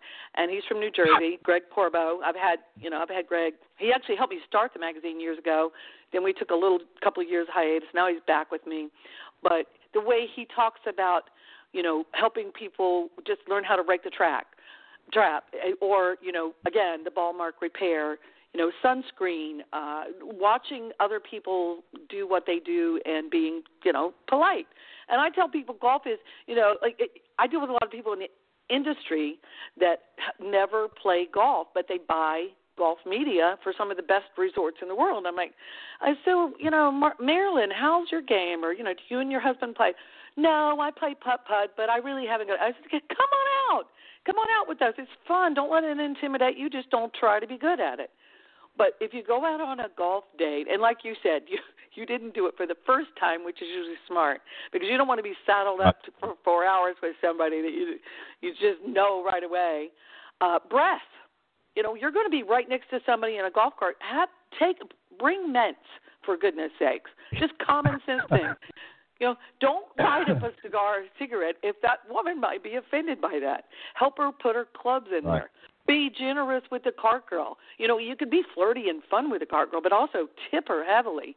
Tip the staff that come out to get your bags. Don't look like a, you know, it, it, it just gets me when people treat other, you know, staff members or someone who's working. That's a bad, bad golf day. Always help them rake the trap. Always, you know, look for their ball, watch their ball, help them line up their putt. You know, just a common sense etiquette things that you would do when you're out with your buddies. Hopefully, you you play, you know, like that and respectful. Um, don't get handsy. You know, don't turn your don't come around behind them and don't teach them how to swing unless you absolutely know that that's okay to do, which most Right. people shouldn't. but you know, I am I'm a little picky when it comes to how people should be treating men and women out there when it comes to golf dating.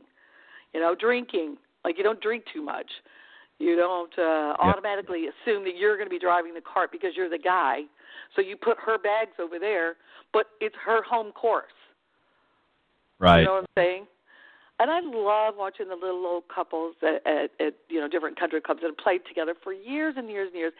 They know she knows where his water cup's going to go, and she's already got that. He's back there washing her clubs off a little bit with them, and they ride off into the sunset and play 18 holes and kiss on the pars and you know hug on the birdies or or opposite or make out heavily on a birdie. I don't know what they do as old people out there. I don't watch them all the time, but but it could be like that, and that's a cute game to play. You know, we handshake if we par, we hug if it's a birdie, and you know we we kiss if it's the you know the double. I don't know. Everybody make up their own Well, rules. you know- Just be polite is my point. You- got to be fun, and you're exactly right. You know something too, Terrie, that um, that a lot of couples can, uh, especially women, if you're out on a on a golf date, uh, especially it's the first time, um, how your gentleman treats people at the golf course. Ah. You know, Huge. um, how how he interacts. You know, this is why golf has been such a, a, a fabulous business tool over the years. Is because really you learn so much about your playing partners uh, and you know potential. Um, uh, you know prospects, if you will, that you take to the golf course. Well, the same That's thing the is in the dating point environment. right there. Absolutely. If they're, you know, if he's whipping his clubs around because he's not playing his best, or he's, you know, cussing or whatever, or he's, you know, acting inappropriately, uh, you know, to others and that, then that tells you right away that it's more than likely not going to end up in a second date. Um, so that's why it's good to get to know the person, and that is a great way to get to know them out on the golf course. Yeah, because if they he can't stands impose, the divot after he hits the, you know, if he's if he's got a driver out and he crushes the ball, hopefully you're going to celebrate. And you always notice when you're you're dating guys who don't play with women a lot, they'll hit the balls, and and there's you know you're the only woman on a foursome, let's say. They're everybody's hitting their balls from the white, and then of course I want to come up to the red, and they'll just pass the red, and I'll go whoa whoa whoa back back there, I'm playing too, right back there at the red tees, please, everybody pay attention, and you know just little things like again with the cigarettes and the garbage and you know uh, the drinking, anything that is fun and within line um, I think you know it's it's just like common sense. I tell people that the rules of golf are like fine dining. If you know where the fork is supposed to go and your napkin's supposed to be in your lap, and you know the way that you're when you're finished, where your knife goes and glasses go, it's just about knowing the rules. It's just about being polite and you know the etiquette is everything making sure that if you're Yeah. not playing well that you're letting people go through you know, and if you're with a foursome and they're out there and they're just trying to help you learn, and they say, "Oh, I hit another ball," you know, I hit, th- and then don't you know screw around and make it hard. Just walk up to the ball and hit another ball, you know, until you get it. And that's of of course beginners. It's not a mulligan. That's just being kind to people when you're bringing people back out there, so they don't think it's a staunch conservative. When I started playing years ago, we weren't allowed to wear what we are allowed to wear today. It was really like they. I remember going into a clubhouse. I don't know where I was. I was. I think it was Southwest Florida. I think it was like a Naples kind of bougie, kind of fancy club. I don't remember where I was now. And they measured the length of my shorts from my waist to my knee. And I bowed right then. I said, "This. Why is that tennis lady over there?" And she doesn't even have a cup holder for her champagne, so I don't know what she's doing over there with that outfit on. But uh, I started wearing skirts, and I think I was one of the first women to really like embrace this. And I'm 59, so we're talking about you know that far back when it, it, people used to measure the waist to the knee, and now skirts are a thing. It's what we all wear. It's comfortable. It's sporty like a short skirt. In, in what is it? Classy like a short, sporty like a skirt. And uh, so it's that's how it's. called. And you know what that is? It's got pants underneath Yep. the skirt. So when right? you Exactly. Well, it, and I don't like women that bend over and pick up their ball anyway. I like women that squat and pick their ball up out, or squat and tee, kind of a ladylike thing, you know.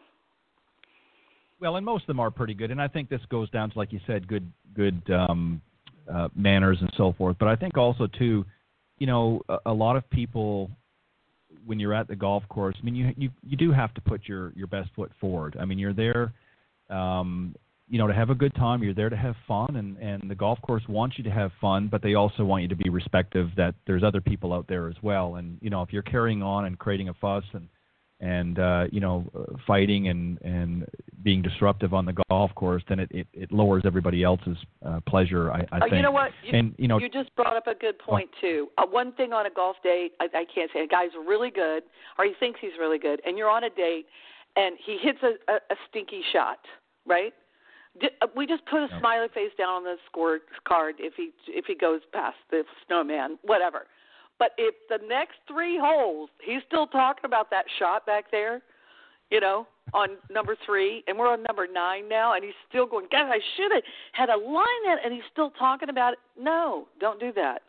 I think one of the sexiest things on a golf date is the you know the chip shot. Somebody who comes out of the sand and holds out, or somebody who chips it up on the green from around. The, if, if people just practice that and look good doing that, I, they're in for me. That's that's the game.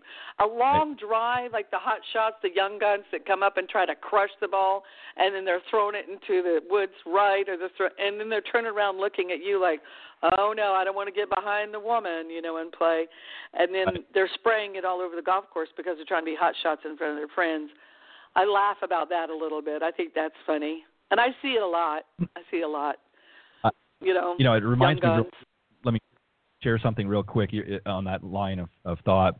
I can remember years ago I played with a group of, of of women who were probably in their at that time were in their 50s and I was you know it's probably what 20 years ago now so I was in my in my 30s but um and you know I was always a, a good golfer and I I got put in with this group and I remember there were a group of young guns that uh, younger than me and uh I could hear them kind of whispering to the to the starter and saying, "Look, we don't want to get behind this group of women. Can right. we get in front?" So we let them we let them go in front.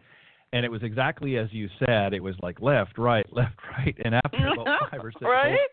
of of being, you know, frustrated behind them, I just went up to them. I said, "Guys, do you mind if me and the ladies play through?" I said, "You're kind of pulling it up because." Just as you pointed earlier, the, these women, even though they were not great, accomplished players, they knew how to play the game. We weren't playing in a tournament, so you know the rules were you know were what they were but you know they knew when to pick up the ball and they knew when to keep the pace of play much better than these young guys. And you know the by the time we got to you know these young guns came in on the 18 they were like dogs with their tails between their legs and they were embarrassed because you know here are these you know three 50 year old women uh basically right down the middle. were passing right, right. down the middle and they were playing. Consistent. And right you know, I I handed them my uh, in addition to the women, I handed the the young guys uh, my business card at the time because I was teaching it actually, particularly at that particular. And I said, you guys might want to consider coming in for a lesson. And actually, two of them did. Two of them were, I think, were too embarrassed, but yeah, two of them did. So I did. I got a little business Good out of job. it in addition to. The, but you know, I've got it, it goes to your point, share though. along those lines. I was at um place was packed. You couldn't go anywhere. You couldn't move. So the date that I had at the time, and we were down in Miami, I said, you know what, we're not going anywhere. Just go ahead and hit another ball. You know, the team, the group behind us on the tee box could definitely see that there's somebody holding everybody up and there's somebody holding those people up. We weren't going anywhere. So why not take a couple of hits? And, and again, a beginner golfer, a gentleman that I was seeing. And so we I let him hit a second shot, which is always the worst, you know, because he was just trying to figure out what fairway woods were. He had been to the driving range, but so I think I had some Barney Adams at the time. It was back when they just came about. And the people behind us drove balls into us on the grass Oh. on the golf course. And I think it's because they didn't see the people that were in front of us were kind of behind some trees on the tee box. They couldn't quite see it. But that was like maybe a couple of holes in. So I had to wait. Yeah. You know, I mean, I can't help it. My, I'm just uh, an obstinate, you know, uh, stubborn person sometimes. So I had to go back and turn around, and they because they had to come and wait on us at the next tee box, and there happened to be a ladies' room right there. So I came over with the magazine. I said, "Hi, I'm Terrie Purdum with Golf Central magazine. We're out here doing an article on golf etiquette." And I just went, "Can I get your name? Can I get a quick shot of you guys for the magazine?" Because y'all just blew some balls into my partner. I have a, I have a beginner golfer out here, and I was just sharing with him what great people we have in this industry and how kind and and how everything is. So, you know, and it was it was a woman. It was two women and a man too. Yeah, they took the magazine, they looked at me, and they went, "Oh, there you are." I said, "Yep, right there. Dumb blonde can do it. Right there. Look at it." It's kind of funny. Yeah it, you know, it, it's just interesting. Uh, you know, you get all types out, out on the golf course, and and uh, again, it, it boils down to etiquette, uh, etiquette, and and uh, and just good manners. But you know, it's a difficult game. You know, the guys that run uh, the first part of the show, you know, we have a panel discussion. We talked about different things. That was one of the things we talked about is is is really um, you know making good use of your time and and out in the golf course. And and obviously, if you're someone that's new to the game and you're struggling a little bit, then then you need to prepare as best you can and you play you know ready golf. You don't get out there and, and slow exactly. people around. And if you're a more you know if you're a more accomplished player um you know then when the time is appropriate then you ask if you can play through. And and um you know it, it is and i hate to use this term because it's been used for for decades but it is a a gentleman's sport. And and basically what it, it's meant to in that term is that you know you're meant to act in in a cordial way with one another when you're out there. And and um, you know, I think for the most part that does happen, but there are still some uh, folks out there that want to, um, you know, do battle, if you will. They think there's something uh, just in doing that. Right. But, so let me, uh, as we get ready to, to sort of come towards our, our time, I want to get you to talk a little bit more about the magazine. So, what are some of the things that you do to to, to build, uh, you know, when you're building your readers, and, and obviously I know you travel, as you mentioned, a lot with the magazine. What are some things that you really try to hit home with uh, with the magazine? Always pulling on the heartstrings, you know, doing something for somebody who's less fortunate that's actually showing the rest of us what we can do with this game to raise money for their infliction. Like I said, anything for the military always. And I do a ton of events where I'm out there with somebody who just came back from Afghanistan and they have a prosthetic leg and a prosthetic arm and they're out there trying to get their life back in order, you know, that and they and golf is one of the best best ways to do it. So with that, the magazine plays some other kinds of politics that I, you know, I, I will say playing politics like the Audubon Society, the Florida Historic Golf Society, anything for the South Florida, North Florida PGA or any PGA event. They have free pages in our publication all the time. Ooh, something that's kind of groovy that just happened uh, at a show in Chicago this past weekend. I had a gentleman at a golf show up there, and we just got a great partner in the Carolinas with Myrtle Beach and Pinehurst and the mountains that's going to uh, do some golf packaging, and we're going to be able to give some packaging away and build some more of our social media, you know, e-blasting, opt-in, and um, which is going to make it more viral and also educate some people about the packages that we like. Anything that I can do to help my advertisers excel, our readers have fun. You know, we we started Cart Girl of the Month, Ted. Nobody said that was a good idea after I had already heard from 90 percent of the people that yeah no you got to do the cart girl you know there's nothing like uh, being thirsty and seeing the refreshment come around and and she happens to be you know pleasant to deal with at the same time. So you know giving her a little feather in her cap has always been fun. And we do we need nominations from your listeners. We do the golf bachelor every month and oh, hmm. those are fun questions. Oh, that's a fun bit because it might be your food and beverage manager. It might be the assistant pro. It could be the merchandiser. Uh, it could be anybody. You, it could be someone who's a charity-driven member at the club that gives back all the time and we just love him because the president of you know PNC Bank or whatever and he's a bachelor so we try to blow it up and they can by the way your readers can suggest if they can go to Golf Central mag.com, which is our website, or turflife.club and give us any suggestions, comments, or ideas. But one of the things that we are trying to do, of course, is as everyone is, is build our social. So we're more giveaways, but I'd like some interaction about nominating your favorite cart girl, nominating your favorite golf bachelor, and now since last year, April, we've been doing the Golf Bachelorette, uh, sponsored by Nancy Lopez, and most of the ladies get something to wear, but doesn't always have to be um, someone wearing Nancy Lopez. It could be, like I said, what makes a Golf Bachelorette. And the show, The Golf Bachelor, I mean, the the Bachelor has been so popular that I thought that was kind of cool that we started the Golf Bachelor before that show even came on television. Um, and some of our questions are kind of funny, like boxer briefs or commando, and they'll answer, hmm. which I always think is funny. I wouldn't wouldn't ask somebody that, but you know, what's your fantasy foursome? Of course, Tiger's usually in there. Mr. Palmer's usually in there. Mr. Palmer, by the way, was my boyfriend. I don't know if you knew that. no. I I told him that every time I saw him. He, you know, he kind of got he got annoyed about it one time at Bay Hill, but he I was so quick. I love the man. I wouldn't be in this industry had it not been for him early on. Because when I tell you about being green, I was clueless about all of it. And uh, the first time I met him, I he he was so nice to me and he was so pleasant. And then I started saying, you know, every time I see him at Bay Hill, I go, you know, there's a rumor going around this party that you're my boyfriend. And without hesitation, Ted, he just comes right back and he goes, yeah, but you started it. Like that. You know, the guy was so quick. It was so funny. And you know, I, and I would, you know, of, his wife knew too. Right. There's a lot of great stories out there uh, about Arnold Palmer, and, oh and my gosh. Um, he was just a wonderful man, and um, you know, sad that he's no longer with us. But um, yeah, he. But we're going to do a song. I also want to employ your readers to uh, get on the bandwagon. I'm trying to get someone to help me produce a tribute song to Mr. Palmer. There's so many good. I mean, you know, Tee It Up. He had his own iced tea. The umbrella, the army, the children's hospital. Everything that that man did and stood for. Why do we have lyrics in certain songs about Marilyn, which was one of my favorite people of all time, Marilyn Monroe, but we don't have a tribute song to Mr. Palmer? Just think of where it's going to be played. It'll be played at the Masters. It'll be played at Bay Hill. It'll be played in every 19th hole, and we'll all be drinking and toasting to him and I'm going to get behind yep. this. I'm going to make this happen if I have to call Vince Gill myself.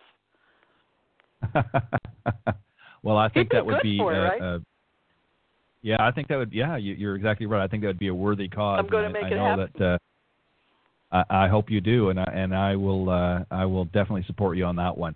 Well, Terrie, I want to thank you very much for, for joining me tonight on Golf Talk Live. It's been an interesting conversation, and, and I hope people uh, little bit uh, better understanding of, of you and, and what you're um, really doing in, in the industry, not just you know publishing a magazine, but really um, you know pushing a, a movement forward and and uh, an awareness forward of, of many of the, as you said, the men and women who really um, are, not talked about as much. Uh, you know, many of the people that are behind the golf courses, not necessarily in the front of the golf courses. So uh, in making them look so great and, and getting them prepared each and every day. So thank you for, for doing that. And and um, just very quickly, if you want to let the listeners know uh, on the program where they can, if they're interested in reaching out, first off, where they can get in touch uh, about the magazine, but also if uh, maybe some of the listeners, because uh, we go all over the place, um, that may be interested in, in even sponsoring in the magazine, um, how they can go about uh, best way to reach you. Okay, our website, as I said, golfcentralmag.com. You can reach out to us on Facebook, Golf Central Magazine. Uh, you can call directly to the office, 321 765 7550. Somebody will always pick up and try to help you get, if, if you're looking for donations for tournament or advertising free for tournament or whatever we can do. If you've got a cool feature story, we listen to everyone's ideas and, li- and try to take on, you know, what we think's best for and how we can help. Um, turflife.club is the website for the the Turf Life product, and you can go to TurfLife on uh, social media, and and you'll see us there. You'll see us on Instagram and Twitter also. So um, any way that anybody has suggestions. There's no bad ideas. There's no bad suggestions. We listen to everybody. I don't always take their advice, but because I can be a little bit stubborn, but but I want to help people, and we think we have really tried. And I can't tell you enough about my staff and everybody that's worked so hard to to keep us around for 21 years, and especially through everything. And when I'm saying 9/11, the hurricanes, we're still here. We're still printing. We're not the weak and lazy. We want to make sure that whatever message that people want, Tennessee, Alabama, Georgia, the Carolinas, uh, you know, Mississippi, within this southeastern region, and of course Florida, which is where we're based and started.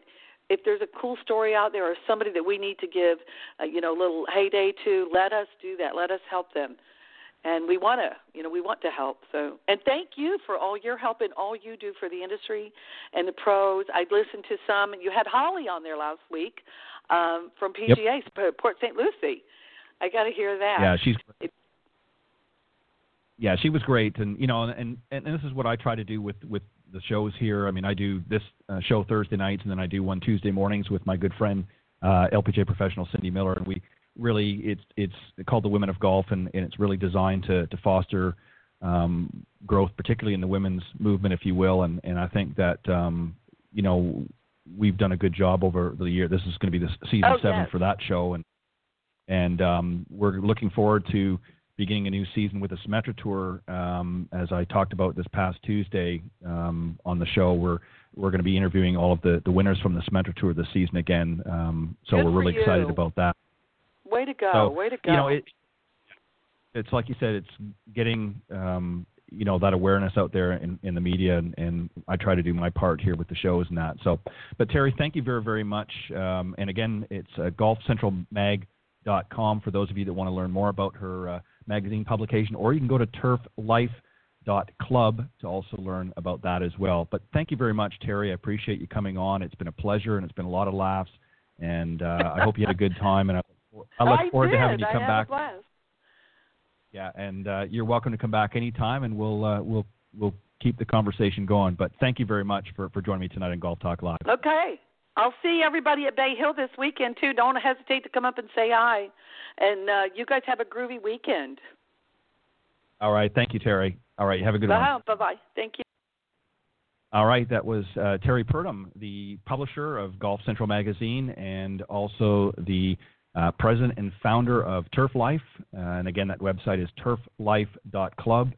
Uh, and you can also go to golfcentralmag.com uh, to learn more about that magazine. Uh, again, a special thanks to the, the gang on the Coaches Corner panel tonight uh, Paul Kaster, Tim Kremer, and Bill Abrams. Thanks, guys, for always, as I said, bringing your best to the panel discussion. I'm really, really excited about this season.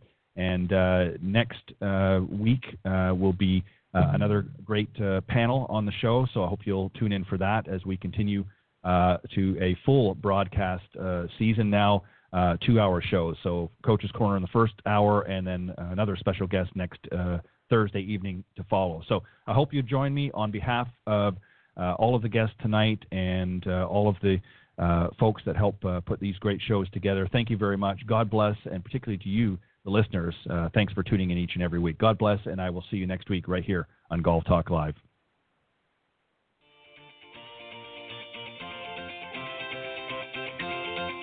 Thanks for listening to this evening's broadcast of Golf Talk Live. Remember to tune in each week at blogtalkradio.com forward slash Golf Talk Live. If you can't join us live, check out the on demand section for previously aired broadcasts or listen on any of the following social media platforms iTunes, Stitcher, TuneIn, Castbox, TalkStream Live, and of course, Spotify. To get updates on future shows and upcoming guests, be sure to visit the show's Facebook page, Golf Talk Live blog.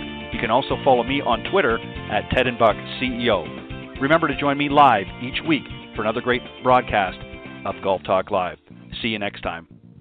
This has been a production of the iGolf Sports Network.